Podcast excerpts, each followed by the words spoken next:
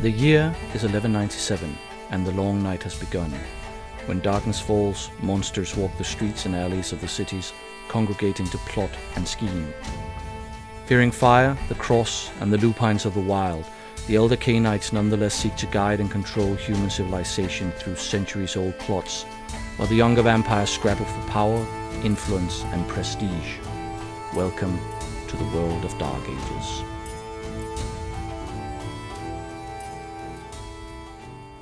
Greetings, dear listeners, and welcome to episode 19 of the World of Dark Ages podcast. My name is Jacob. And I'm Peter. So, what have you been up to lately? Nothing much, really. It's been quite busy at work, and I've been spending my spare time just trying to either enjoy the weather or avoiding it, because just a couple of days ago we got this like flash flood rains, and there was a bit of problems, not around where I live, but further down south, where they had like roads actually flooding and stuff like that. So that was quite interesting.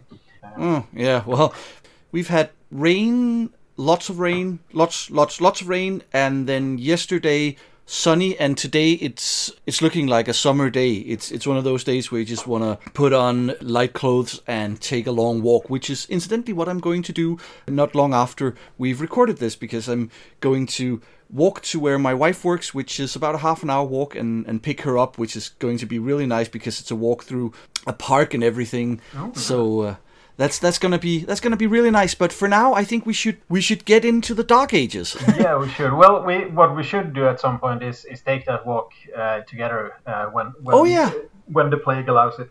But yeah, let's go back in time to where knights were noble and steeds were apparently ghouled a lot. Yep. The book we're taking a look at today is The Ashen Knight, written by Robert Barrett, Bruce Ball, Richard E. Dansky, and Wendy L. Gash, developed by Philippa Boole. So, we start with the cover, which I find very cool and good for setting the mood. What do you think of it? Yeah, I think I like the cover in some ways, but at the same time, it's because it depicts this, obviously, a knight with a cloak and holding a two-handed swords in a fairly awkward grip, it seems, but what I like about it is that it's fairly simplistic, it's not the kind of exaggerated fantasy-esque, almost Warhammer fantasy battle kind of cover that we've encountered in some of the other books. But on the other hand, it still has, at least to me, a bit of a fantasy feel to the character in. On the cover, and I feel that there are actually some pictures in the book that are more historically accurate and in some ways cooler, so I'm a bit baffled that they had this kind of fantasy warrior on the cover, especially since in the background you have this, I'm guessing it's supposed to be a mural with knights and demons fighting and stuff like that. Yeah, mural or tapestry. Yeah, and that actually looks like the knights in that in the background are actually cooler, at least for me, than the guy holding the big sword in the foreground. Yeah, I mean, the red lighting and everything, it does catch the eye. It's a very eye-catching cover. But you're right, you know, he has this either two-handed sword or long sword. It looks like he's wearing a breastplate, though he might not be. And if you look at his shoulders compared to his head and everything, he must be wearing some huge pauldrons. Yeah, now that you mention which is a bit of a problem. Or he really has done his workout, because that's some wide shoulders. Yeah, his shield, it looks like it's a heater shield, and it's carried on a guiche, which is kind of nice, and a very decorated guiche. You can definitely tell that this guy is wealthy, though. If he is that wealthy, he probably should have repaired his shield, or more likely just bought a new one, because it's got some gashes into it. But other than that, you know, it catches the eye. When we go to the internal art, I think that it's really good. Most of it is pretty simple, but it does a good job of setting the mood for the book in general. You know, the depiction of armor, I think, is really spot on, with lots of male and period correct helmets. The great helms that we see depicted, especially like on the picture that also is on the back cover, these are flat topped rather than the the sort of what's called the Sugarloaf style that came in earlier. We don't have any visors either. The only exception here are the full page pictures that mark each chapter. Some of them does have full plates in a few of those pictures, but otherwise, I'm really happy with the armor. As for weapons, we still have long swords, like swords with grips that are long enough to get two hands on. But one thing that annoys me a bit more is that we really only see swords and then a few lances. And knights at this time, they used maces and battle axes as well. So I really would have liked to see some of the knights wielding maces and battle axes, so we get away from this idea that the primary weapon for the knight was the sword. But what did you think of the interior art? Yeah, I agree that it overall looks really good, and the armor are usually depicted quite well. There are some minor things that annoy me, like for example on page 102 you have a picture. Oh yeah, that one. Yeah, you have a picture of a knight on his horse, and the knight is wearing this period correct armor, like 12th century armor with one of these grey tongues. But then his horse has armor like full metal armor, including spiraling horns. And those, I think I might have seen the original, at least in a picture, because you did have horse armor, but this kind of horse armor is from like the 16th century and probably more for parade or jousting rather than the battlefield. So it's a bit weird that the knight has obsolescent or even obsolete armor, while his horse has armor that hasn't even been invented yet, so he must really like that horse. So it's just a weird juxtaposition. Then when it comes to clothes and stuff like that, it overall looks reasonable and fairly good at times. Again, we have this thing that a lot of the outfits are more modern than time setting, so we do have a lot of things that looks more like 14th and 15th century rather than the 12th or 13th century. And then there's just one picture on, let me see if I can find it. It's on page, let me see where page 118, which is one of the example concept characters, like what you can play, and we get to that further on. But can you see if you can spot what I find is weird on that picture? I am not entirely certain, actually. Though sorry. No, so what we're looking at is a knight in armor, and he's wearing chainmail armor mostly. You could make the idea that he's wearing some kind of coat of plates underneath his surcoat. And then he has a sword that just looks like a wooden sword. The handle is really weird. But if you look at his surcoat, and no sword belt. Apparently. Yeah, exactly. He doesn't have a belt. But the outfit is in itself is rather nice, and the kind of jagged edges on the surcoat is very late 14th century. But if you look at the crest on, or the coat of arms on his surcoat, and then you compare it to the emblem on his shield. Oh yeah, they don't match. Yeah, exactly. So so basically, and we're gonna get into this, but I just wanted to point this out that heraldry was basically that's how you recognize friends from foe on the battlefield, and it's your gang colors, and it's your uniform, and you show your allegiance and stuff like that.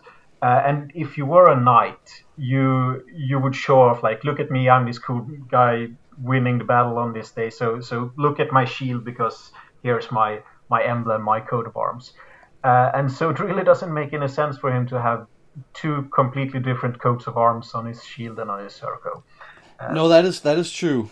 So, but yeah, that's just one of the nitpicks I had. Yeah. And one funny thing is, like one of the very first pictures, it's on page 6, where you have two guys tilting against each other, or jousting against each other. Like the, it's obviously vampires, because you can see the moon in the sky. The tower and the castle in the background, that is just perfect with the square tower. Their armor looks really good. The shields look really good. They should probably be wearing full helmets since they're jousting, but if they're vampires, that's not really a problem. But the funny thing is, both of them are jousting left-handed. Yeah, they are, and they're also pointing their lances rather downwards instead of like towards the other person's shield or yeah, and they seem they seem to be close enough to each other that they should have raised their lances at this point. Yeah, or lower them if you go from the. That's true. If you go from. But the funny thing is they're both jousting left-handed. Yeah. And I don't know if this is symbolic of vampires taking the left-hand path, or if it's just the way that the artist chose to put the picture. But it could be just that it was reversed when it was printed or something. That is true. But a fun thing is, of course, in the Middle Ages, people who are left-handed would have been forced to learn how to use their right hand, because being left-handed is a sin. It's mentioned as a sin in the Bible. Yeah. The word sinister means left in Latin. So you have you have the literal connection between being bad and being left-handed. So anybody who says that homosexuality is a sin in the Bible, so is being left-handed. So and it's equally bad. And when it comes to that, mixing different fabrics in the same article of clothing is also equally bad. Yeah. So unless you want to usury, taking interest on money. So unless you want to go in for electroshock therapy for left-handed people and boycott and protest against banks for taking interest on money, shut up about homosexuality. Sorry, got a bit off topic there, but we start with an introduction which, like Transylvanian Chronicles that we talked about last time, include a section saying that things have been changed, taking some inspiration from likely romances and the like. And I appreciate that they do this just with the Transylvania Chronicles. I think it's nice that they're upfront with the fact that they have advanced the timeline on some things to fit the narrative, because it, once again, it's something that can make sense. You can definitely see vampires being enamored with the knightly romances, the chanson de geste and all that, and with chivalry, and basically using their power and influence to get mortal society to accept these things earlier than they would. So I have absolutely no problem with them saying that they've changed things here. Yeah, I agree. And we've said this many times before, like if you know what you're doing and then just do it, because it makes things so much cooler usually. I also like what do you call it, kind of the selection of inspiration and reading resources. Yeah. So for example, they mention Terry Jones from the Monty Python. He did a really cool TV show called The Crusades, and this must have been late 90s, early 2000s. And what he did was that, or among the other things he did was that he actually went down to Jerusalem, kind of along the road that the Crusaders would take. And during the filming, just to get the experience, he was actually wearing full 11th century armor, and they actually mentioned this in the book, which is why I think it's so fun. Is that the people, the Turks and the locals are just staring at this incredibly silly dude walking around in medieval clothes.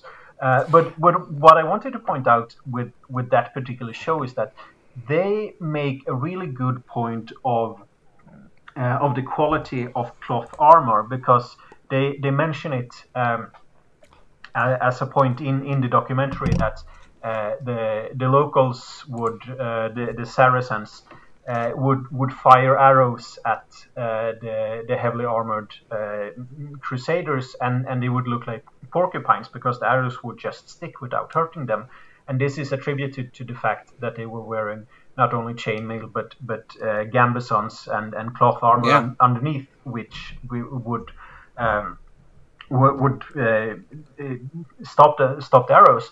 And they do some testing. It's been a very long time since I've seen this. But if you can get a hold of it, it's really good. And again, you have Terry Jones walking around in Crusader outfits. And if people are thinking like, okay, so it's a guy from Monty Python, how serious can it be? No, Terry Jones, like all the people from Monty Python, have a university education. The Pythons met in university. So no, he's got an education in history. I don't know if he's the one who's an Arthurian scholar or it's one of the others, but don't remember. They know their stuff. Yeah, they, and of course it's they have a full. I think it's a BBC production team behind them, so they've checked the facts and he's basically just the narrator. But there was one of the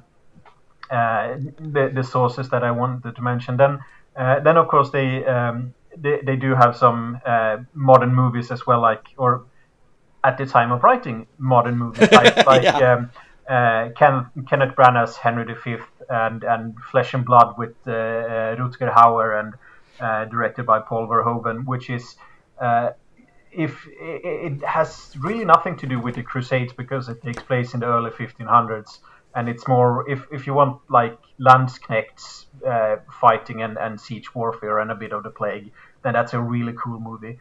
But it depicts warfare or the brutality of warfare quite well. And then of course we have Excalibur, the Arthurian epic movie.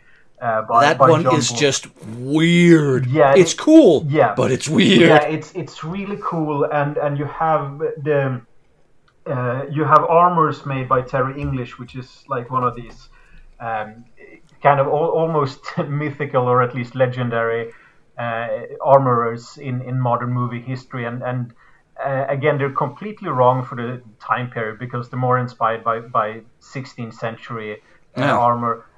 But from what I think is fun with just as a detail is that at least one of those armors ended up in an Adam and the Ants music video. So if anyone remembers Adam and the Ants and remembers his music video for, I think it's Ant Trap, which is a weird choice for a music video to include castles and knights in armor. Then Adam Ant himself is actually running around in one of Terry English's. Armors that I think is supposed. I think it's actually one of the ones from the Excalibur movies. Yeah, I've always preferred Stand and Deliver just for the aesthetics of that one. Oh yeah, that's a good one. That is an amazing one. Wrong censor though, but yeah. Yeah, definitely. And once again, we're getting off topic. I just want to mention that, speaking of Rutger Hauer, they also have Lady Hawk, which is a low fantasy movie that I just think is so amazingly cool, and you could do a lot worse than getting your inspiration for a knight from the role that Rutger Hauer plays in that movie, because he is so cool in that one. I love Lady Hawk. And I think the level of sort of supernatural you have in that one fits the World of Darkness quite well. So I mean, if you want an inspiration, it's a very heroic tale, so maybe it's not appropriate for vampire, but it's still a great movie if you can find it. Chapter 1 looks at chivalry and the related ideals surrounding the knight. Where do knights come from? How are the chivalric ideals practiced or not practiced? Where are they practiced? What does it mean to be a knight? All that sort of thing. Now, at the very beginning, they define a knight by saying a knight is not just a soldier who happens to be on horseback, which is quite true, because an armored soldier on horseback is not a knight, it's a sergeant. You have to actually be knighted to be a knight, which usually, like 99.9% of the time, means being a noble. Not only because it was like, oh, only nobles can be knights, but more practically, only nobles have the money to actually be a knight. Sergeants could be equipped, yes, but they were equipped by others. They didn't own their own stuff until later, when you really started to get some people getting wealthy off just being soldiers. Yeah, exactly. You have the sergeant and men at arms who are basically they have the equipment of a knight, but they probably either begged, borrowed, bartered, or stole it from someone else. Basically. So, it's a very good point that it's quite expensive to be a knight.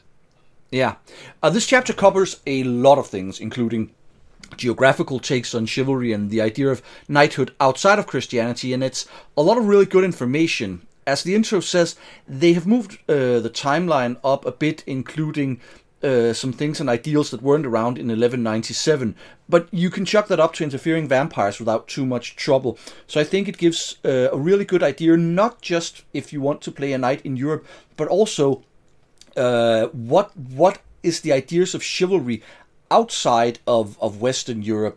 There are specific things I'd like to touch on, but first, what is your take on this chapter?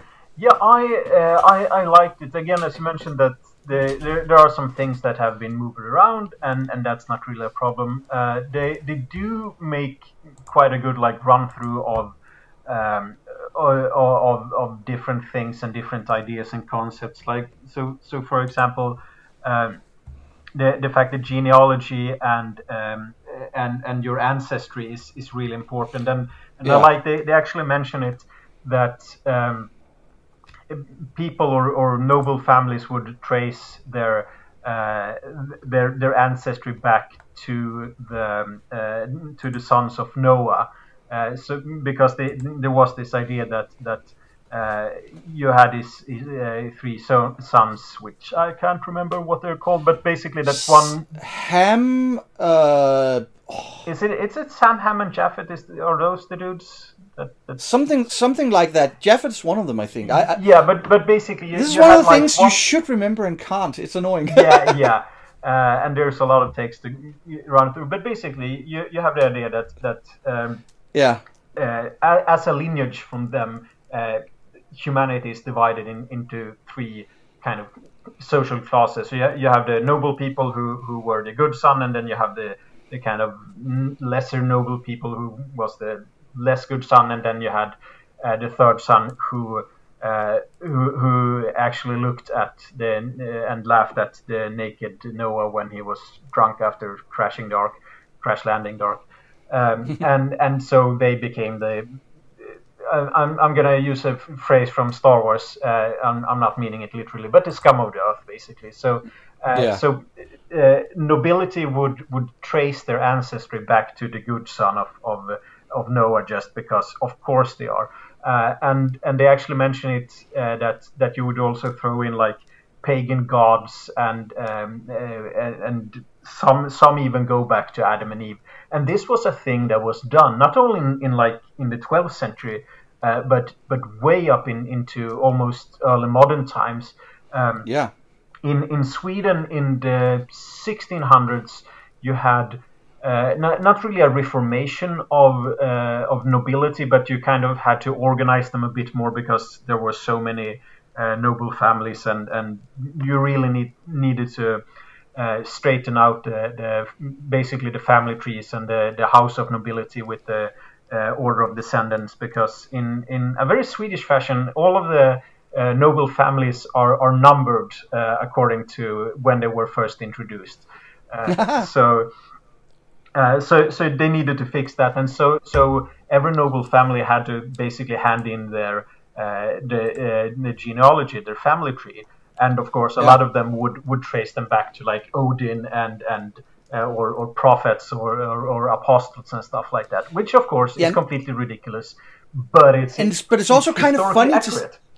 It's kind of funny to see in a time where you had this very, very fanatical Christianity and war against pagans, and people were still going, one of my ancestors was Odin, or one of my ancestors were Thor.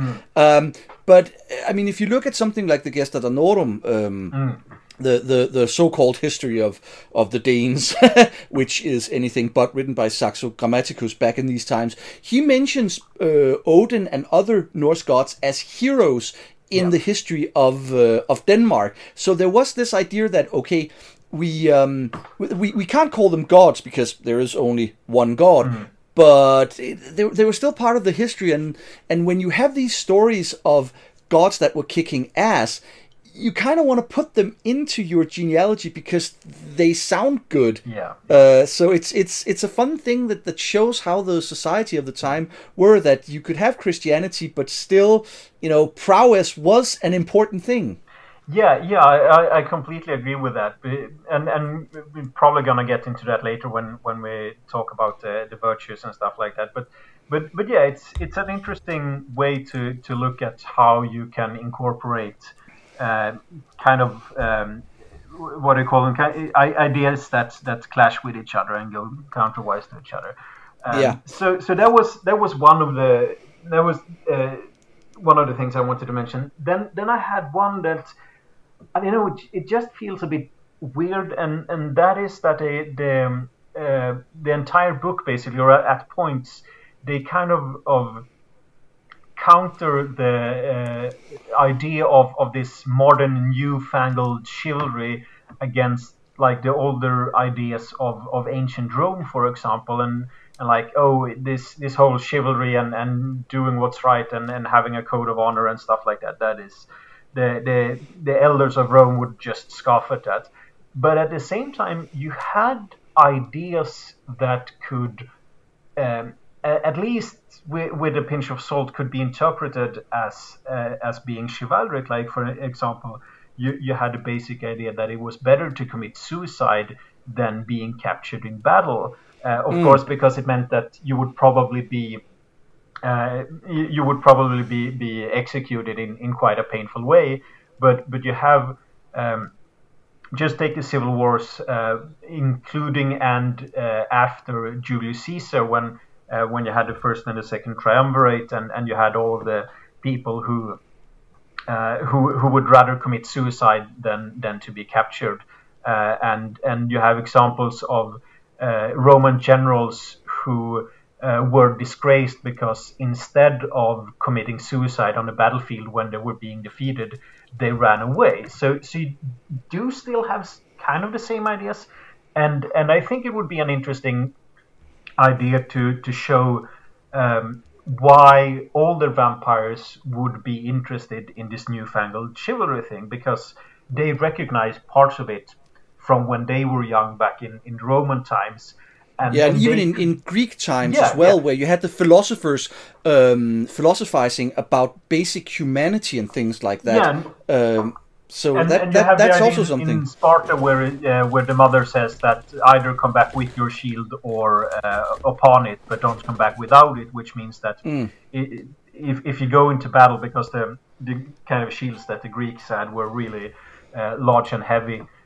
So if you run away, you would throw it away to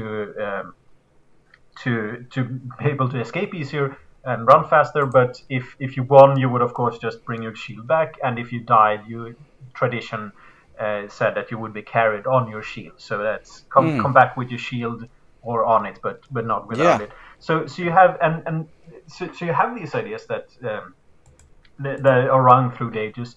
And it would be interesting as a storytelling device to see like how an ancient Greek character now turning into a modern knight, trying to influence the younger knights in like, yeah, but this was how we did it back in Rome. Come on, you also need to do this. So. Yeah. One funny thing, page 25 mentions Jus Prima Nocte, and it's funny because in a previous book they mentioned prima nocte as a fact. I can't remember which one it was. We talked about it in that book, and here they say it didn't happen. And a couple of weeks ago, I actually saw one of the YouTubers that I follow do a video on Jus Prima Nocte where he talked about there being absolutely no historical evidence for it, and it is problematic. But at the same time, in the world of darkness, it fits this idea of it being a darker world where you might have nobles, because nobles of the time in our world were not saints. Many of them would probably take advantage of women if they felt like it, but this idea of there being an actual law that allowed them to basically what is rape. Basically allowed them to do this to women on their wedding night.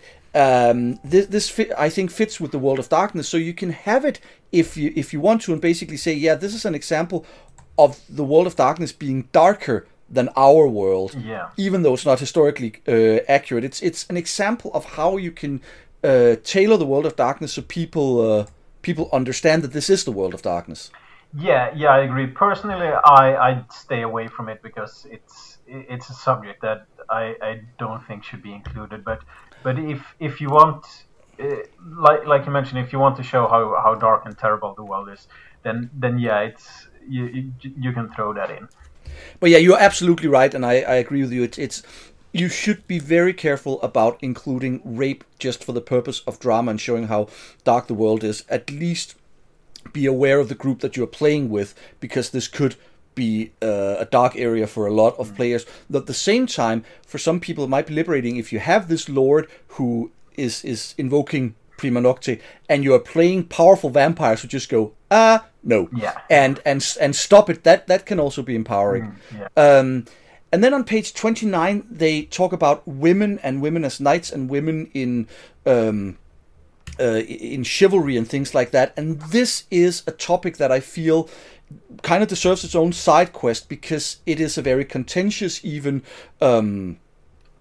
controversial topic, talking about women warriors fighting women throughout history, especially in the Middle Ages. And it is a very, very big topic. So I don't think it's something that we should go into in this book, other than saying, they do make a discussion of it.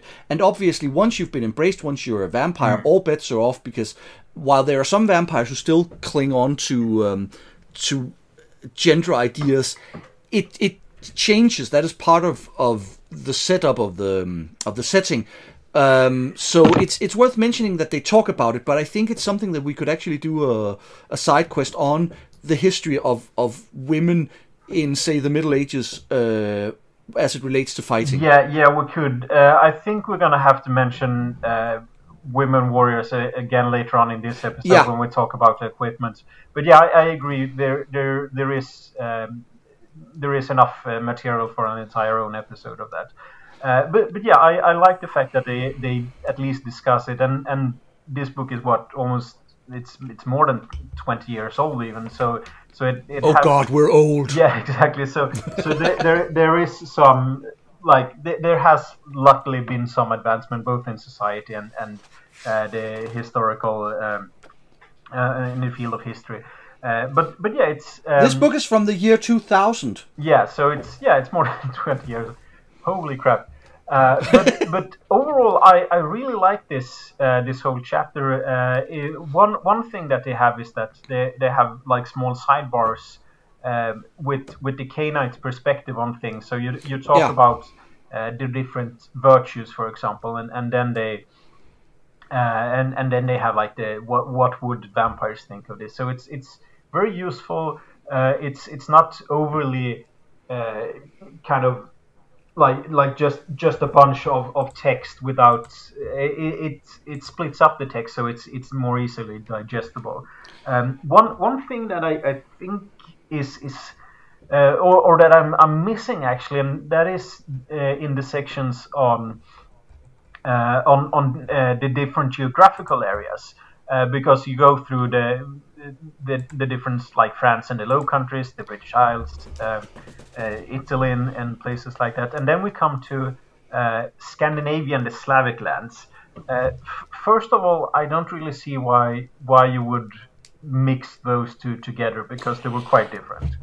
Yeah, exactly. It's like they're saying, okay, these are the pagan areas, except by 1197, I mean, Denmark has been Christian for quite some time. Christianity has moved quite a ways up in both Sweden and Norway. Yeah, and we have local saints like Erik the Holy up here in Uppsala. He was murdered by, not Danes, but by rivaling people. And but of course, there are... The kind of society, the feudal society hasn't really picked up in, at least not up in Sweden by this time. So there is more of a clan society, I would say, in Sweden and Norway, rather than the feudal. And in Denmark, we're definitely starting to see a move toward feudal society after the Danish Civil War, where the kings realized that they needed a more feudal society to prevent more civil wars. Yeah, but what I think is one source that they I don't know if they just missed it or haven't heard of it, but there are stories in Norse mythology that very much fits the whole tradition of the chivalric romances, and I'm thinking in particular of Sigurd Fafnisbane. Who was basically well, he wasn't a knight because he didn't have knights, but he fits the whole story of being a young warrior, getting a magical sword, and killing a dragon to save the it's not a princess, but to save people and get the treasure. It's most. He ends up marrying a Valkyrie, doesn't he? In one of the versions, I think it is. Probably in Wagner's Nibelungenlied, because that's the story of Sigurd is basically the inspiration for Wagner's opera. But you could easily do you have all of the chivalric elements in that. So you can, if you want, Scandinavian knights, like the Order of Saint Sigurd or something like that. You could easily make something of it using that as an inspiration. So yeah, that's what just one of the things I missed. And I mean, also if you look at the popularity of Beowulf, he is definitely he's showing some of the virtues of a knight, being very very brave and strong and everything. So there are some of the stories coming out of Scandinavia that could be tied into the whole idea of chivalry. Yeah. Okay, so moving on to chapter 2. Unless you have more on this chapter? No, I don't think so. Not. I might come back to it, but you never know. Yeah. So chapter 2 focuses specifically on Cainites as knights. We start off with an in-character piece by the same vampire that authored Clanbrook Salubri, which is kind of interesting. I like that they're bringing this guy back. Yeah. And it gives some in-character perspective on being a vampire and a knight, where you look at both the author giving his musings and then interviewing some vampires who have become or were, when they were mortal, knights. It's really well written, and I love the nod to the astronomy of the time, because they mention the planets in their spheres orbiting Earth, which is obviously what was believed back then. Here, just as elsewhere in the book, there is some mention of Germany, where I think the term Holy Roman Empire might be more appropriate, because the Kingdom of Germany is part of the Holy Roman Empire. And it is the central and generally most important part, but both in and out of character, I think it's usually better to refer to the Holy Roman Empire, unless someone specifically means just the Kingdom of Germany. But otherwise, I think it's a great in-character introduction. Yeah, I agree. It's quite long, but it's well written enough so that it doesn't bog you down. And as you said, it's weird that they mentioned Germany. And in the same way that they mentioned Scandinavia, it probably shouldn't, because by this point you do have at least two quite distinct countries of Sweden and Denmark, Norway. So you wouldn't really, and more importantly, you have different bishoprics. So that would be like you wouldn't say like the Bishopry of Germany or the Bishopry of England. You would have like the Bishopry of Canterbury or the Bishopry of, or Archbishopry even, I guess, of Uppsala, or is it, what's the first Archbishopry in Denmark? Is it Roskilde or? It's either bishopric, I think, is either, no, the bishopric, that's Ribe. Ribe, yeah, of course, yeah. The first Archbishopric in Denmark is Lund, which is now in Sweden. Yeah. So yeah, that's again just nitpicking, but it's what we're paid to do. So so we follow up with some general discussions on how a Cainite can be a knight, as well as a few words on being a noble lady, exploiting chivalry and knights. And this is great stuff. I especially really, really, really love their suggestions on ways you can get around not being active during the day. For example, claiming a witch's curse. You've taken some extreme oath. I will never watch the sunrise as long as the Muslims hold Iberia. Or you have a lover who set you the task of not appearing during the day, hearkening back to the whole idea of courtly love, so you're trying to court this woman, and she said, well, one of your tasks is never to see the sun, which is an extreme task, obviously, but if you have someone who's really tied into the whole romantic ideal, they're just going to say, okay, you managed to get yourself quite a hard lady. Yeah. And these examples are so great because one of the things you always struggle with in playing a vampire game in the Middle Ages is explaining why your character isn't active during the day. And these are useful not just for knights but for others. The whole witch's curse thing is great. They also then talk about the trouble. For example, if you claim it's a witch's curse, then you're probably going to have a bunch of church people coming after you saying, hey, shall we try to raise the curse? We have an ointment for that. I really like this, and because, as you said, it's actually a proper way to explain away why you're not out in the daytime, and it's they're really useful, and they're different enough so that it's not just the same old excuse all the time, and it shows how kind of I don't really know how to put it. Messed up is probably like how outrageous in a way some of these ideas of chivalry were. Oh, yeah. So you have these ideas, and they mentioned the Ulrich von Liechtenstein, who he was a real knight, and he's I think most people know him from A Knight's Tale with Heath Ledger and Paul Bettany in it. But he was a real guy, and they mention him in one of the sidebars that he basically ran around challenging people because that's what a knight was supposed to do. And you had people. There was this whole idea of what's it called? Chasse d'armes. My French isn't the best. Which is basically that you're supposed to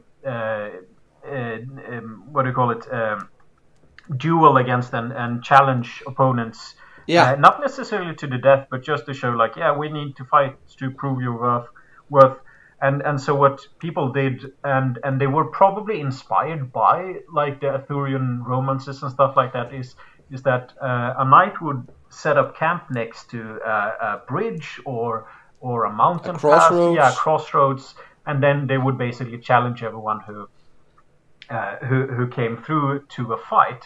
And if people are currently thinking Monty Python and the Holy Grail, the Black Knight, it's a comedy, and it's obviously made for comedy. But yeah, that's basically it. Yeah, exactly. Some guy in the middle of nowhere going, if you want to pass, you're going to have to fight me. Yeah. And there must have been some people going, you are an absolute loony. Yeah, and as an example of this, but the interesting thing is that society kind of adored these people. There was a Spanish knight or a Castilian, since Spain wasn't really around, but in the 1300s called Suero de Quiñones, who he, along with I think a dozen or so of his knightly friends, they set up one of these chasse d'armes, on I think it was a bridge over a river, and they set up as a goal that they would break 300 lances because that was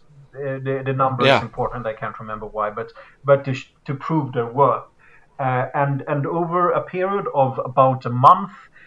They fought in total 166 battles, after which they were so wounded that they couldn't continue. But again, in this kind of fashion that I didn't succeed in doing what I said I would do, but I can kind of twist this in so that I'm off the hook anyways. They then said that, well, since we can't fight anymore, our job here is done. We've done the best we could, and so we can go back with our honor. But basically, they were just fighting people for a month, and then they couldn't. So it's from a modern point of view, it's extremely stupid. But again, this is something that you were not necessarily expected to do. But if you did it, people would look up to you. Yeah, and it's kind of funny because you can draw parallels to the Scandinavian tradition of the brag, where you would brag about what you're going to do, and then you'd better do it. Whereas here, it's more of swearing a chivalric and, in theory, holy oath, and then you better do it. So there is this current running through history of people, warriors, guys, saying that they're going to do stupid stuff and then doing it. So they also have stuff on wars, especially the Crusades. They talk about tournaments and how Canaanites have begun to set up their own nighttime tournaments. Early in the book, they talked about vampires being really inspired by mortal tournaments, and some vampires being so inspired by chivalry that they participated in mortal tournaments, where I went, what? Those happen during the day. But they talk about setting up their own nighttime tournaments, where I also love that they say that a lot of fighting happens on foot because a lot of vampires have trouble with horses, and also that they are wearing very light-coloured clothing, including light-coloured surcoats, so that you have a chance to actually see them at night. So they've actually thought about the difficulties of setting up nighttime tournaments, but I absolutely love nighttime tournaments. They're quite the feature. Yeah, it makes for a very cinematic scene. Like you could have, of course, those ubiquitous torches, and braziers with fires and red glowing eyes in the night and everything like that. So yeah, it's a really cool idea. I have a tendency to include them in my games. I have no less than 2 upcoming books for the Storyteller's Vault where there are nighttime tournaments. But it's a great storytelling device. Yeah, and of course tournaments and jousts in general can be used for all kind of things, like we mentioned in the previous side quest, with things that happen on a tournament can end up in a years-long wars. For example, the guy who stole a cow and then he was executed, and then his leech lord demanded payment, and it ended up being a year that went on for like 5 or 6 years. War of the Cow. It was a thing. Google it. This whole chapter has a lot of good things and ways to include vampire characters in mortal society, which is something I really like. And again, a lot of the kind of advice they give is really useful, or at least inspirational when it comes to how can a vampire knight actually join the Crusades? What will they do? And you can have Nosferatu knights can disguise themselves as lepers and stuff like that. And one of the things that hit me was that because going on a crusade is a whole thing. Being on a crusade is also a thing. And then you have the way of coming back from the crusades, because you might have been gone for years. Things might have happened in your homeland and to your fiefdom, to your place where you live, and everything might change. And of course, this is a really good opportunity. For example, if your vampire he disguises himself as a mortal, then if he goes away, like, I'm going on a crusade, my peasants take care of my lands while I'm away, and then when he comes back, he pretends that the original knight died, and he's now his son who has come back to succeed him. It's a really good way of doing the whole moving away from who you were to a new person. And so you have a lot of good advice like that in this book, and opportunities for it as well. That you again, you can if you got embraced during the Crusades, you can come back as one of these knights who has promised to never reveal their face until Jerusalem is once more in the hands of Christians or whatever. Exactly. So a lot of role playing opportunities using these settings and these ideas. Yeah.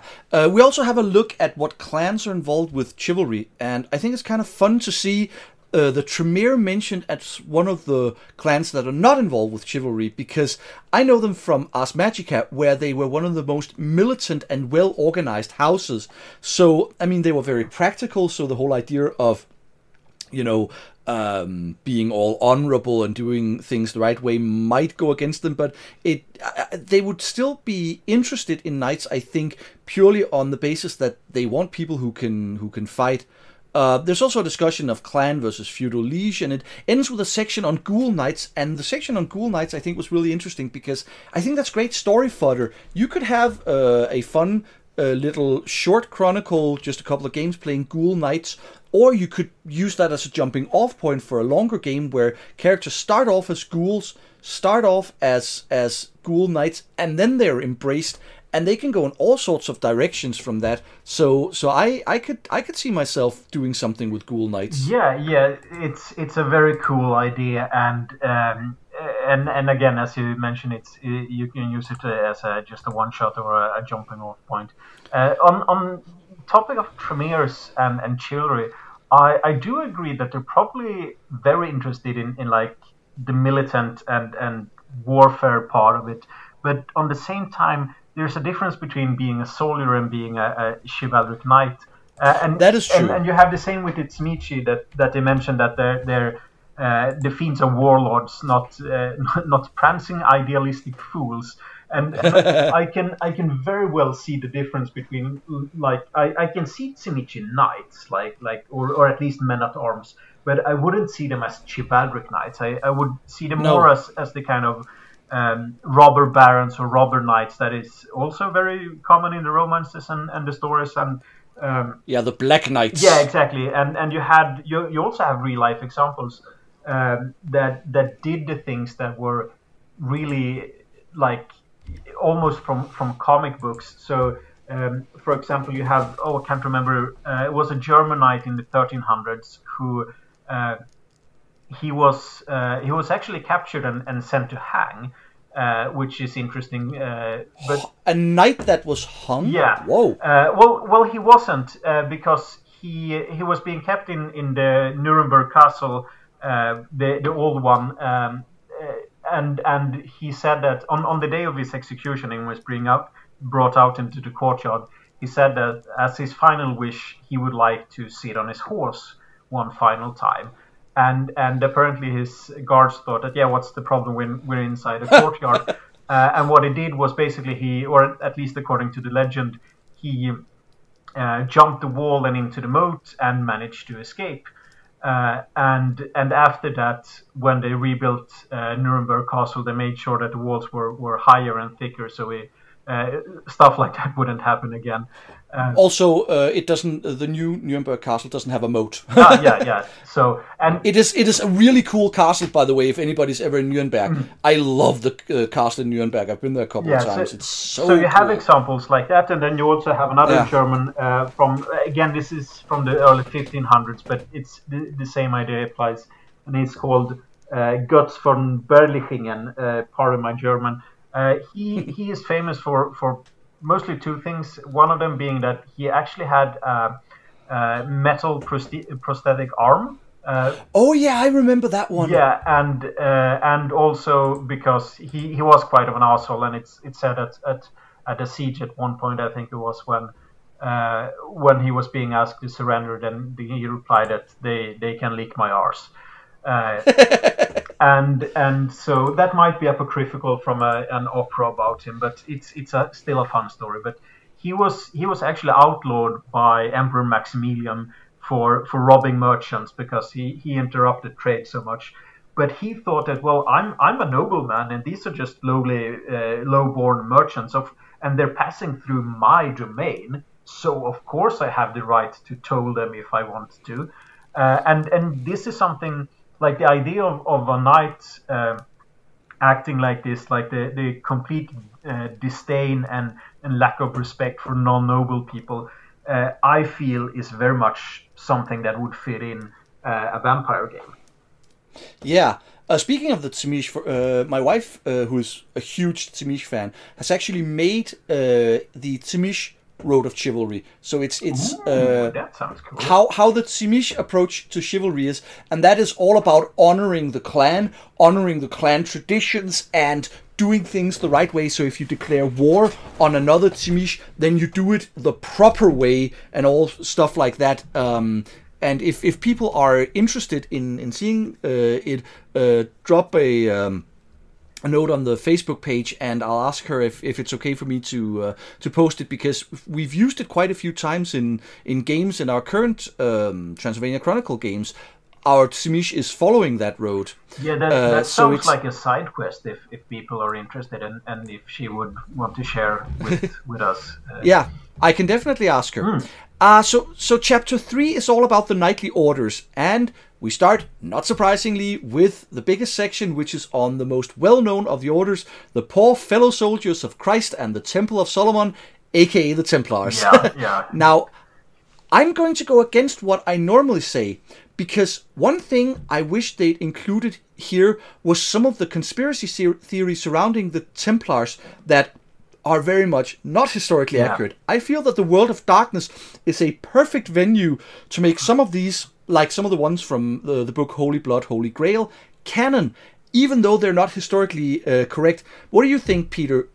Historical correctness, full Dan Brown, or something in between? Yeah, I hadn't even thought about that, actually, but yeah, it's an interesting it's an interesting idea, and I'm a bit hesitant to say that I would want to make them canon, but I would definitely allow for at least speculations to be canon, or perhaps like some of the conspiracies, perhaps not the entire the entire order were devil worshippers, but there is room for a few Bali in there, or Setites even.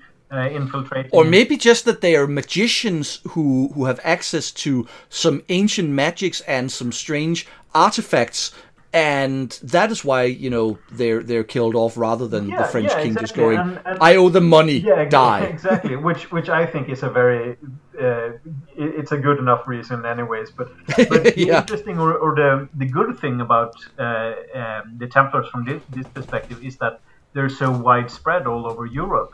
So you could have, like, for example, one of the chapters up in Scotland, perhaps they are worshipping the Fae and using their magic to do their stuff, while down in France you can have a chapter or a part of a chapter that are devil worshippers or whatever, and they might not even know that the other another chapter would also deal with something that isn't really Christian, because, of course, if you think that you're the only ones doing it, you will still want to keep it a secret to all of your, not clanmates, but your order brothers.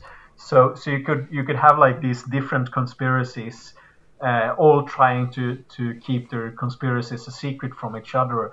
And then, of course, if one of them is revealed, all of the others would, even though they might be doing something similar, they would, of course, burn the heretics, because I show my faith since I want to burn them the most, because that proves that I'm not a heretic, right? So I'm definitely not into that sort of stuff. Exactly.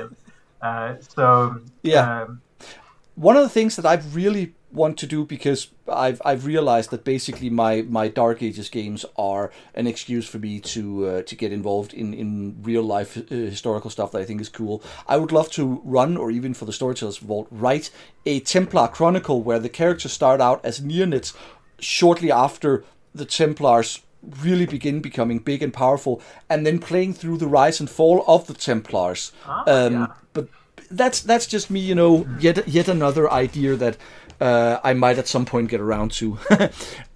We also have a section on the Hospitallers, the second largest and second most popular order, which, you know, I think never gets as much love as the Templars, because the Templars have all these conspiracy theories surrounding them. But the Hospitallers, especially because they're never destroyed, become a very, very powerful order. And at one point, you know, the island of Malta, which is its own nation today, was run by the Hospitallers. Yeah, exactly, and they in a way almost became bigger and more important after the Crusades than before it, and especially in the 1500s when they were fighting the Turks or the expanding Ottoman empires in on the Mediterranean, because they had a hold on the island of Rhodes in Greece. which was conquered by the Ottomans. I think they had a chapter fortress on Cyprus as well. I can't remember. Probably everybody had a fortress on Cyprus at one point or another. And then, of course, they ended up in Malta, and you had the siege of Malta in 15-something, early 1500s, which was like one of these. It went on for I don't know how many months, and you have this. You have like the main fortress, and they had a smaller fortress that also held on, but it was overrun in the end, and so when that happened, everyone thought that it would just be a matter of time before the main fortress fell, and so you had this incredibly cinematic or good for storytelling sieges and battles on the ramparts, and the Turks broke the walls, but then they managed to stop them in the gap and stuff like that. And from a vampiric point of view, what I find interesting is that the Grand Master of the Hospitallers at this point, he was like 70 years old or something like that, but he still I don't remember if he actually fought in some of the actions, but he led from the front and he was wearing full plate armor and everything like that. And like a 70-year-old person in the 1500s in the World of Darkness, I'd say it's quite likely that he might be a ghoul. Exactly. So you have story seeds for that, So the Hospitallers are really interesting, at least later on. We also look at some other orders, minor orders, major orders, spurious orders that may or may not have existed, including the Livonian Sword Brothers, which is just a minor nitpick here. The text says that the order was established in 1197, but actually they were established in 1202. Minor thing. They were later, of course, absorbed by the Teutonic Order, which hasn't been formed yet in 1197. That's just on the cusp of forming. And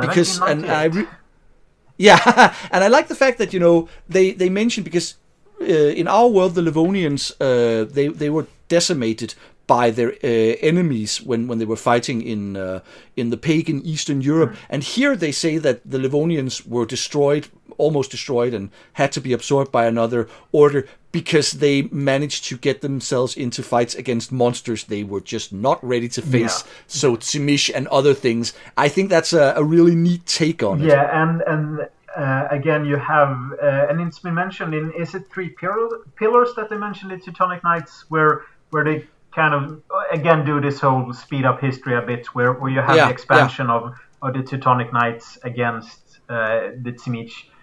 Basically, so it would make a lot of sense if the Teutonic Knights, when they bring these Livonian Knights into their fold, and they hear about these monsters that they've been fighting against, that they would want to expand east to fight these monsters. That's a really cool idea. I hadn't even thought about that. Again, this book is full of storytelling seeds. If nothing else, it's I really like. I wouldn't have minded a bit more information on the Teutonic Order. They do mention them in briefly, like saying that they aren't really around yet. But again, there are so many other things that aren't really around yet either that they kind of cover. Yeah. So it would have been wouldn't have been out of place to include. Yeah. Them. The Teutonic Order becomes quite important later in the book called Under the Black Cross, so we get to hear about them there. They also mentioned two orders for women, the Order of the Hatchet and the Order of St. Helena, and I want to get into some detail about those, but before that, do you have any comments on the other orders that they mentioned? No, not really. I also wanted to talk about the Order of the Hatchet, but what I like is that they show that you have all of these smaller I wouldn't say non-existent, but the smaller orders that could be just local, or they could be just made up to show your status.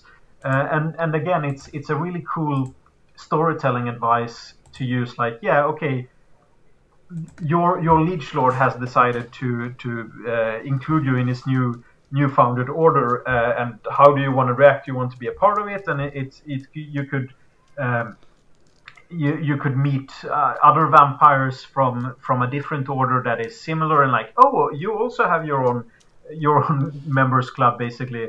We should join together, or we might be rivals because you also want to find this particular artifact that we want to find because, of course, it belongs to us, and stuff like that. So you aren't just restricted to these 3 or maybe 4 really big orders. You can also have local ones, and since it's the world of darkness, you can always just make up stuff that have never existed.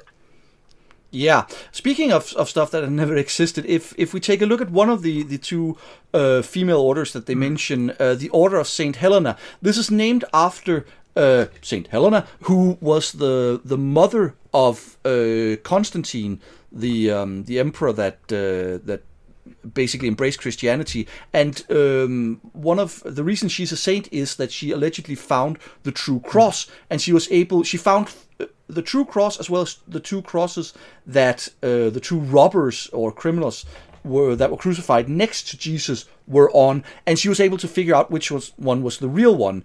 I haven't been able to find any evidence of the Order of St. Helena existing in the form that it's described in the book. There are twin orders of St. Constantine and St. Helen, but the Order of St. Helen that exists in the real world bears no resemblance to what's described in the book, so I don't know where they got this idea from. Also, the way that they describe the Order of St. Helena in the book, it seems highly unlikely to work, especially in our world, but also actually in the world of darkness. So I don't know if this was something that they just made up, but I don't really like this. It just doesn't make sense from my point of view. Yeah, I agree. It's a bit weird, but again, I just felt that how would I use these? Like, where do they fit in? Because they just feel a bit out of place and. Yeah, it feels like they try to shoehorn in an order for fighting women, but St. Helena was never a militant saint, and just the idea of women scrounging weapons and armor from the battlefield and becoming knights, I think the Order of the Hatchet is a much better idea towards making a militant order for women, because it may or may not have existed, though. From what I've been able to find out when I did research, it's generally accepted that it did exist, though in our world it was a titular honorific order, not a militant order. Yeah, exactly. So there was a historical event where the women of this town of Tortosa, where they helped defend against Moorish attacks.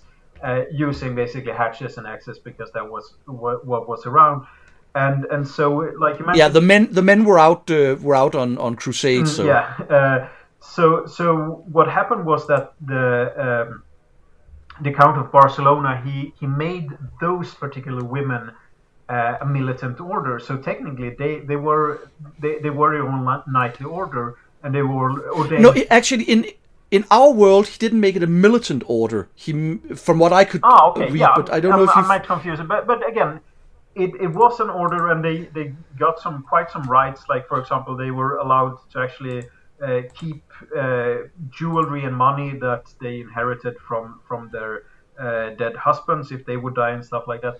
But the important thing of the real world example is that. It was only those particular women who was there at that particular time that was allowed to be, or who became the members. So the order would go extinct when the final woman in that order would die. But again, in the world of darkness, it doesn't have to be like that. Like, for example, how many of those women were embraced? So they could still technically live on, or they could, if a few of them were embraced, then they could keep the order alive and bring in more people. Of course, it wouldn't be sanctioned, and officially it would be dead, of course. But it's still a way to keep the order alive, especially if you go down like 150 years and you have this Spanish peasant woman wearing a knightly armor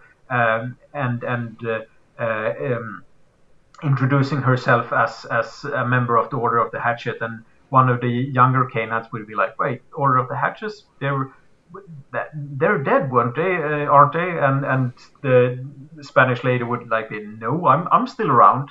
Do you want to make a thing about it? We can go out back and we can duke it out if that's what you want, and I can show you what I learned. Or you could have like a vampire, a female vampire who either after she was embraced became militant, or who was a militant in when she was alive. You know, a warrior, either say one of the Celts who fought against the Romans, or a Roman gladiator or something like that, who've come down to this area and who encounters this and then uses her influence over mortal society to actually transform this from an honorific order to a militant order. Now, given how the Middle Ages were and how the Dark Ages mirror the Middle Ages, you're never going to have a lot of women who are trained from a young age, and it's never going to become widely accepted, but it's definitely a great option for expanding the possibility of women warriors in the Dark Ages setting. If you say that, well, I have this ancient vampire who has the disciplines, the influence, the power to say that, okay, this order is going to stay on, and it's going to be this tiny thing in Iberia where you have some women and they may from time to time choose a woman who shows some promise and train her to actually fight. So I think this really gives us one of the best options for getting close to having a woman have women as knights in the time. At least in their own order. I wouldn't mind one bit to include like a female Templar, if at least not a female vampire Templar. But yeah, the Order of the Hatchet has a lot of room to expand in the Well of Darkness. And of course, you could always just disguise their headquarters as a nunnery or a monastery.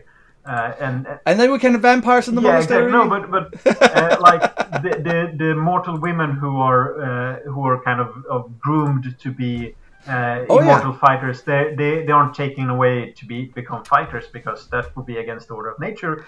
They're joining the nunnery, and then they would be trained in secret. Oh, that is an awesome idea. I want to include that in the game. So we end this chapter with some Canaanite orders, and I think, you know, it really makes sense that vampires inspired by mortals would go on to create their own knightly orders. So it's really good stuff, and you know, you can always invent your own if you want to. And we also have kind of an order for dispossessed ghouls whose domitors were killed during fighting. I think that's a fun concept. Do you have any final thoughts on this chapter before we move on? I think just on the idea of vampiric orders, because again we have the problem of there not being enough vampires to go around to fill all of the positions, basically, because if you want a knightly order that can actually do something, you would need, like, I don't know, at least a dozen actual knights, which would mean that they would need a bunch of squires and serfs serving them, and so I find this idea of having like a bunch of vampiric orders that have I don't know, dozens of members, it kind of goes against what we've been being taught or told about how many vampires there are. And so I thought about ways to, well, if you need it, if you think it needs fixing, I thought of a way you might be able to fix it. And that is, instead of having a lot of different orders and a lot of different or a bunch of vampiric knights in these orders, because of course the vampiric orders are going to be way smaller than the mortal ones, like the Templars or the Teutonic Order. So I'm thinking more of a, I don't know, almost like a Jedi Sith kind of thing that you might might have, like, in a way, all of the vampiric knights, especially the younger ones, the Toreador that embraced the whole Court of the Roses and Court of Love thing, like they consider themselves, we're all part of the same spiritual knightly order, but me and my squire or my apprentice, we are the order of this and that. And over there is my old friend John, who is he and his squire and apprentice or child. They consider themselves to be the order of the White Rose or whatever. So you can still have the kind of pompous, almost exaggerated way of like, yeah, I am the Grand Master of this, the most pious order of coolest knight in Paris, and the order consists of me and my two childs, for example. Yeah. So and it feels very vampiric to be that kind of exaggerated in a way. Yeah, you bring up a really good point, which is the whole thing with whenever there's a concept that's brought up in a book, they have a tendency to assign a lot of vampires to it. And you're completely right. You can't have a bunch of vampiric orders, each with dozens of members, because there's just not that many vampires that are going to be interested in being knights. So it's something to really think about. Chapter 4 describes the Order of the Bitter Ashes, and wow, this one's funky. Yeah. The quick background is that there is a group of elder Cainites called the Gatherers who were fascinated by Judaism from Moses onward and started collecting relics from the Abrahamic religions. They then decided they needed some protection, so they created their own Cainite order, and here's where it gets really peculiar, because the Gatherers had an artifact that may well be the actual Holy Grail. They certainly believe it, and they used this to bestow what they call the Grail Embrace on vampires, giving them pretty damn extreme powers. If they survive it, they have to battle their inner beast, which I think is a cool concept. So they get powers like not needing to feed because their body naturally produces vitae, and not taking aggravated damage from sunlight. And these Grail Knights then protect the order and look for more holy artifacts. This is pretty high fantasy for me, but let me get your take on it before I talk more about it. Yeah, well, it's one of these things that are basically either or. Either I would probably make an entire chronicle about them, kind of like you mentioned with the Templars, like from the rise, or perhaps not the rise, because then you would have to go back really far back, from this day until they disappear from history. Or I would just ignore any kind of mention other than except like it being a mythical something that vampire knights all know that it's true, that yeah, there is this super secret, super cool vampiric order, and if you're a brave enough knight you might be able to join them, but it's just going to be a myth basically, because as you say, they are rather funky, and it would be weird. It would be weird to include them in a kind of backhanded way, because they have such an impact on the whole world of darkness, basically, that they, as I said, they either kind of need their own thing, or you would just ignore that they exist. Yeah, see, Though I'm a big fan of quote-unquote magical items, which may or may not be holy relics, including them in the Dark Ages simply because people believed in them, I think this is taking a bit too far, so I wouldn't use them in a regular game, either as allies or opponents or whatever, but I think you could have a very fun, different type of chronicle if all the characters were Grail Knights. Yeah. You have to tweak the setup that they give in the chapter a bit, because everyone has a 10-person retinue and whatever. But yeah, you could have what would become a bit more idealistic, a bit more high fantasy, a bit more you get to play the heroes type chronicle in the Dark Ages, where people are playing Grail Knights, where you have these powers that would basically allow you to do a lot of things you normally won't do in Vampire, and you could run around fighting various demonic entities and vampires allied with the forces of hell, trying to steal your holy artifacts and trying to find other holy artifacts. And once again, I think it could be a fun book to write for the Storytellers Vault, but I have so much I want to write, but it's just... It can. I think it could give some players a different take on Vampire, where it gets a bit closer to something like Dungeons and Dragons, which isn't necessarily a bad thing if you want to try including more magic and more high fantasy in your vampire game. If everyone involved thinks it's fun, then go for it. I completely agree. And like I said, it's you need to make it its own thing, because otherwise it's a bit of a wasted concept, considering how far out they are, and not only the fact that you have these incredible powers, you also have the backing and the support and access to this ancient order with a bunch of elders going back thousands of years, so you would have access to not only resources but only knowledge and allies that are just a bit like way over your normal setting, so to speak. It's read it and figure out for yourself if this is something that you want to do with it. But I wouldn't advise just throwing it in there lightly, just as a cool thing, so to speak. No. Chapter 5 gets into rules such as base stats for knights, stats for different horses, merits and flaws. You know how it goes. I will say this book continues the proud trend of vastly understatting horses in the case of strength and vastly overstatting them in the terms of stamina. Humans are, in general, much more enduring and resilient than horses, and horses are a lot stronger than people. There's a reason why horses can be ruined simply by stumbling. Yeah, but I think the problem is that stamina also includes resistance to physical damage and stuff like that, and like an arrow or a spear thrust that would kill a mortal man a horse could be able to survive it. So you have the problem with the ability of stamina having to cover two completely different things, like. Well, I think in that case they should just give horses more health. Yeah, that's an easy solution. But I completely agree with it.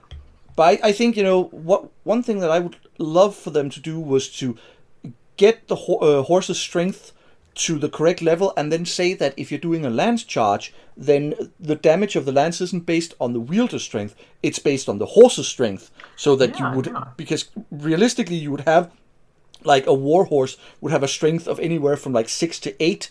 And then, if you do a lance charge with that amount of force behind it, then you get into how much damage it does.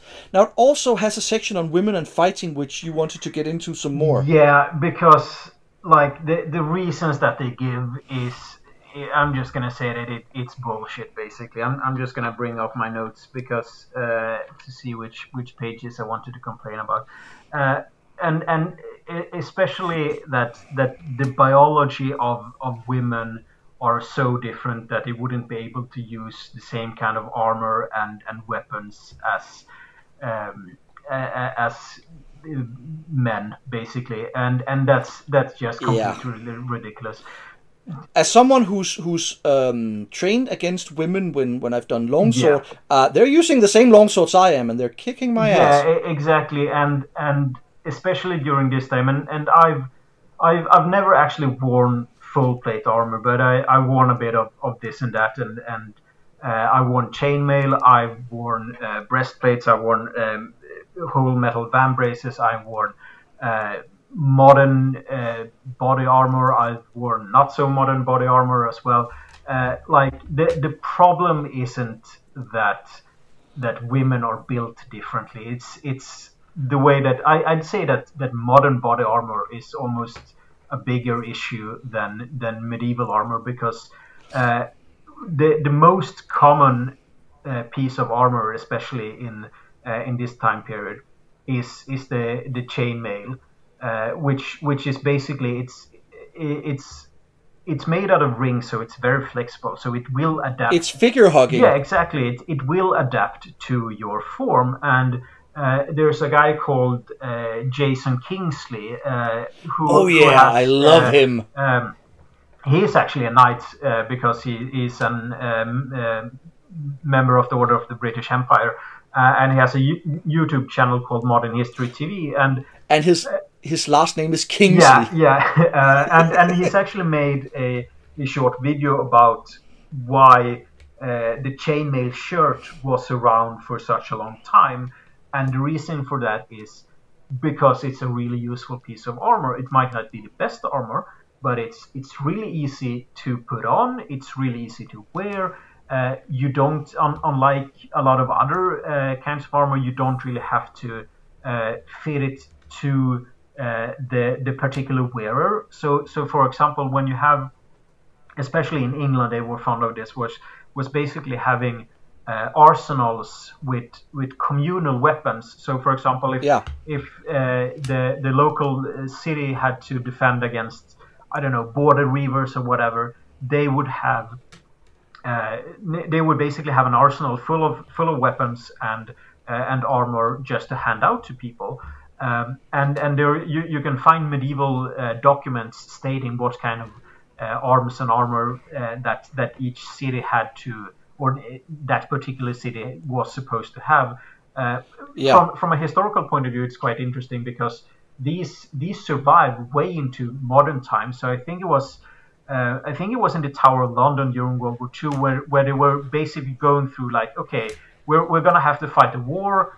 It might be World War I. Don't quote me on that. But they were basically going through what they had, and they found the lists. And of course, it was like machine guns and SMLE rifles and stuff like that. But then there was like 1,500 halberds, 1,500 crossbows, 3,000 chainmail shirts, helmets and breastplates, stuff like that, that they still had. Some of it were... If the Germans ever invade, we do have the halberds to take them out. Yeah, exactly. But like... Again, a chainmail, when you're not using it, you just take that and all of the other chainmails not being used, stuff them in a barrel, pour in a bunch of oil or grease to make sure it doesn't rust, and then you can stick it somewhere and you can bring it out 100 years later, wipe off the excess rust, and you can still wear it. And chainmail was the main piece of armor in 1197, so it wouldn't be a problem at all. Even plate armor, you have what is called munitions grade armor, which is basically the kind of stuff that you would go to an armorer if you are a man at arms or perhaps a noble who isn't that well off, and you could basically buy off the rack armor. And of course... Yeah, the classic one size fits none, but it's good enough. Yeah, exactly. And you have all of these examples of people looting the battlefields because, again, it doesn't fit me perfectly, but it's better than nothing, and I could probably have it altered. It's not a big deal. So I'm just, no, it really isn't. Really annoyed, especially when they make a point of saying that it's not sexist to point out biological differences between men and women. No, I mean, if we're going to point out a difference, one thing that I've learned doing longsword fencing is the fact that men, on average, have longer arms than women. That's the big thing, because reach becomes really an important thing. You can talk all about strength and whatever and body, but for me, my big advantage if I'm ever fencing against a woman is that usually I'm taller, I have longer arms, thus I have longer reach. and if you're carrying a shield and wearing armor, reach becomes less of a thing. Yeah, exactly. And you can always just make a spear that is slightly longer, and that solved the stat problem. And of course, not all men are equally long as each other as well. Exactly. It's just pissed me off because it's such a bad excuse, and I really wanted to, or they really didn't need to include it. So no, I mean, once again, this is something for a side quote, but I'll just mention that the main reason why women weren't knights was it was a patriarchal male chauvinist society that knighthood was so tied in with Christianity as well. So you have not only the male-dominated culture that goes back hundreds and hundreds of years, you also have the male-dominated Christianity coming in. So women can be very effective fighters. They just weren't trained to be fighters because it was thought that they should not and could not be fighters. So that's the end of it, basically. Yeah, and but yeah, it's. I find that the excuse that the authors of the book used is a really bad one. So especially considering that the rest of the book is so well written, it's kind of a letdown. Yeah. One thing that I loved is they have an ability in there called franchise, which shows a really good example of the difference between then and now, because franchise basically means that you are going to you have this idea of your own self-worth, it basically means that you act as someone who's worth something. You don't automatically lower your gaze when talking to a superior person, and you don't automatically defer on everything.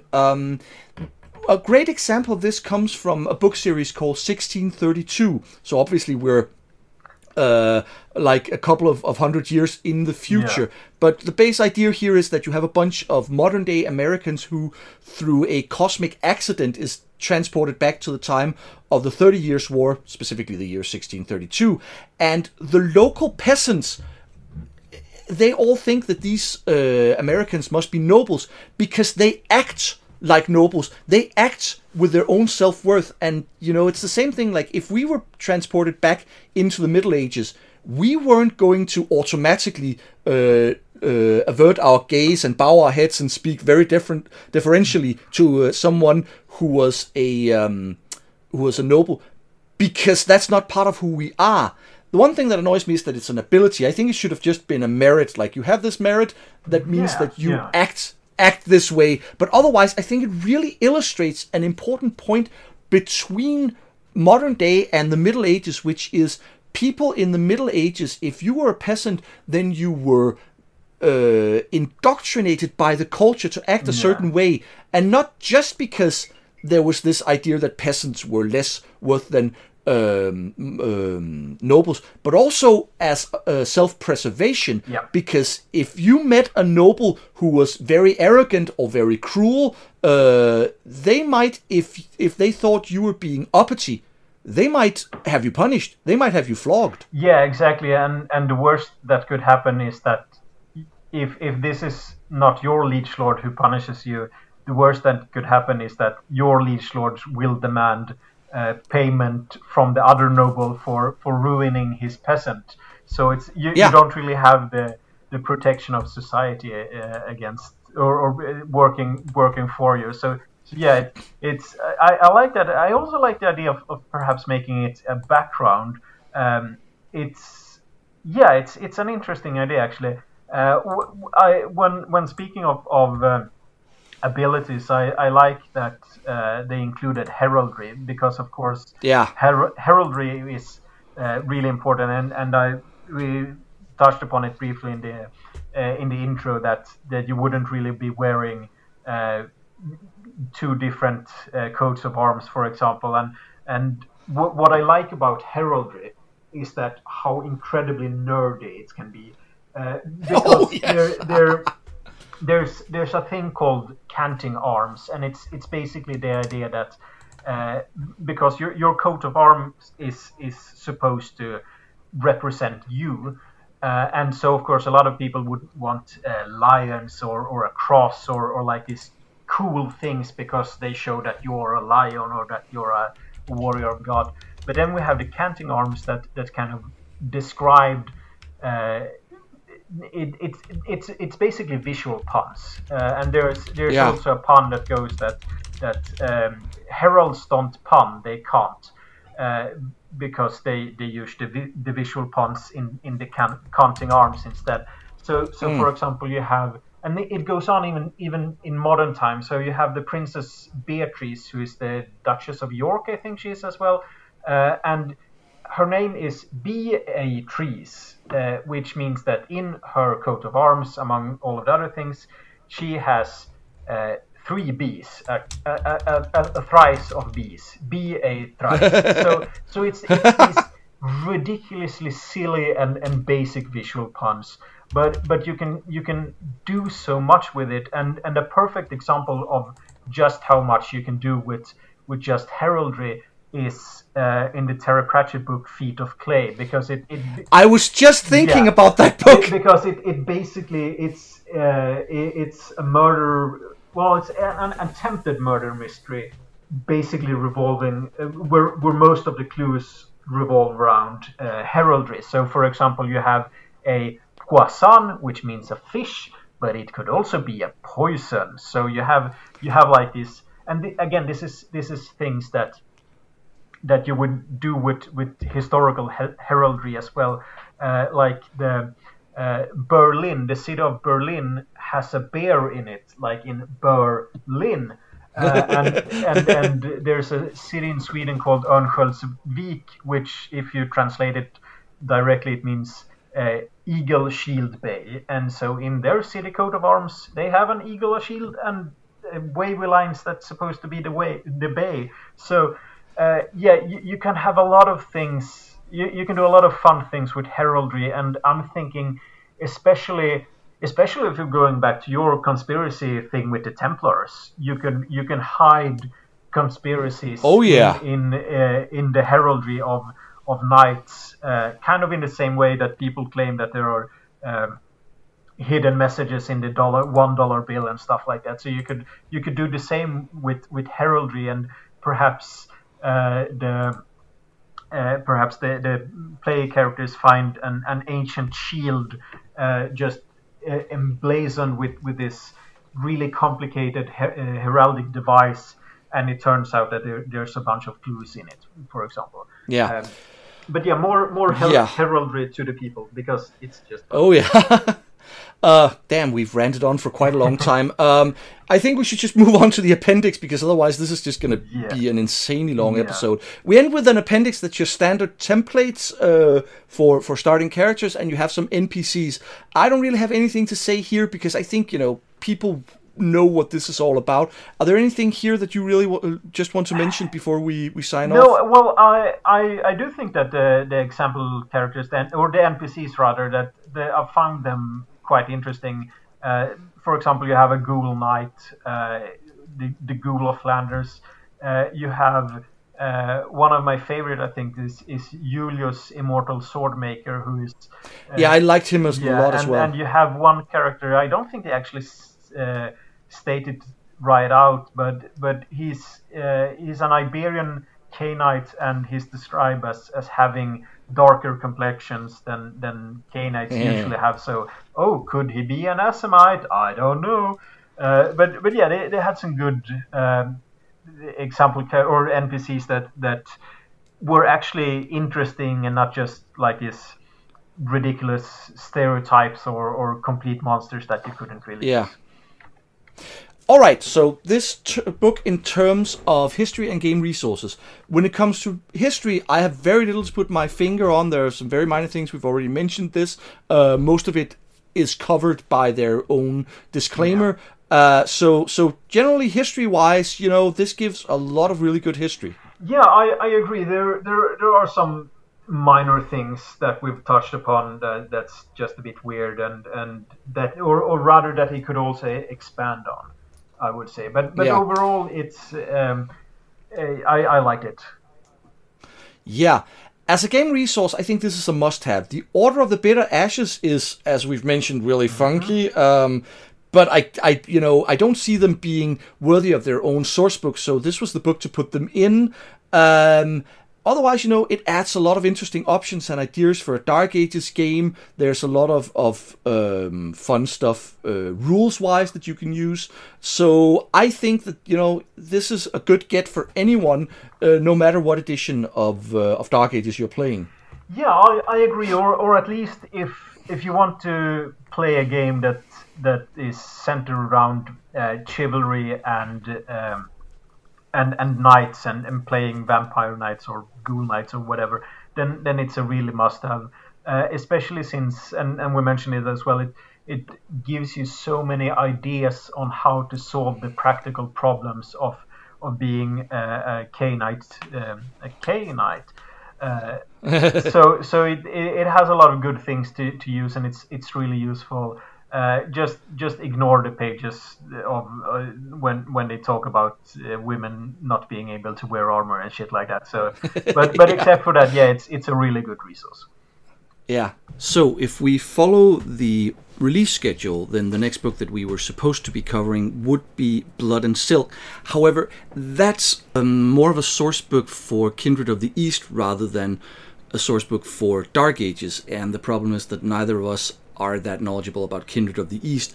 So we're going to be looking at that at another point, along with the first Werewolf, the Dark Ages book, which was, once again, a source book for Werewolf rather than a source book for the Dark Ages line. So the next book that we will be looking at is going to be Wind from the East, which is the Mongol source book. So that's going to be interesting. Peter, do you have any last comments before we sign off? No, just the usual to thank all our listeners and join our Facebook and tell your friends and a special big thanks to our patrons. Yeah, thank you so much for supporting this channel. And it is then goodbye from me, Jacob. And from me, Peter. Farewell and see you next time. Bye.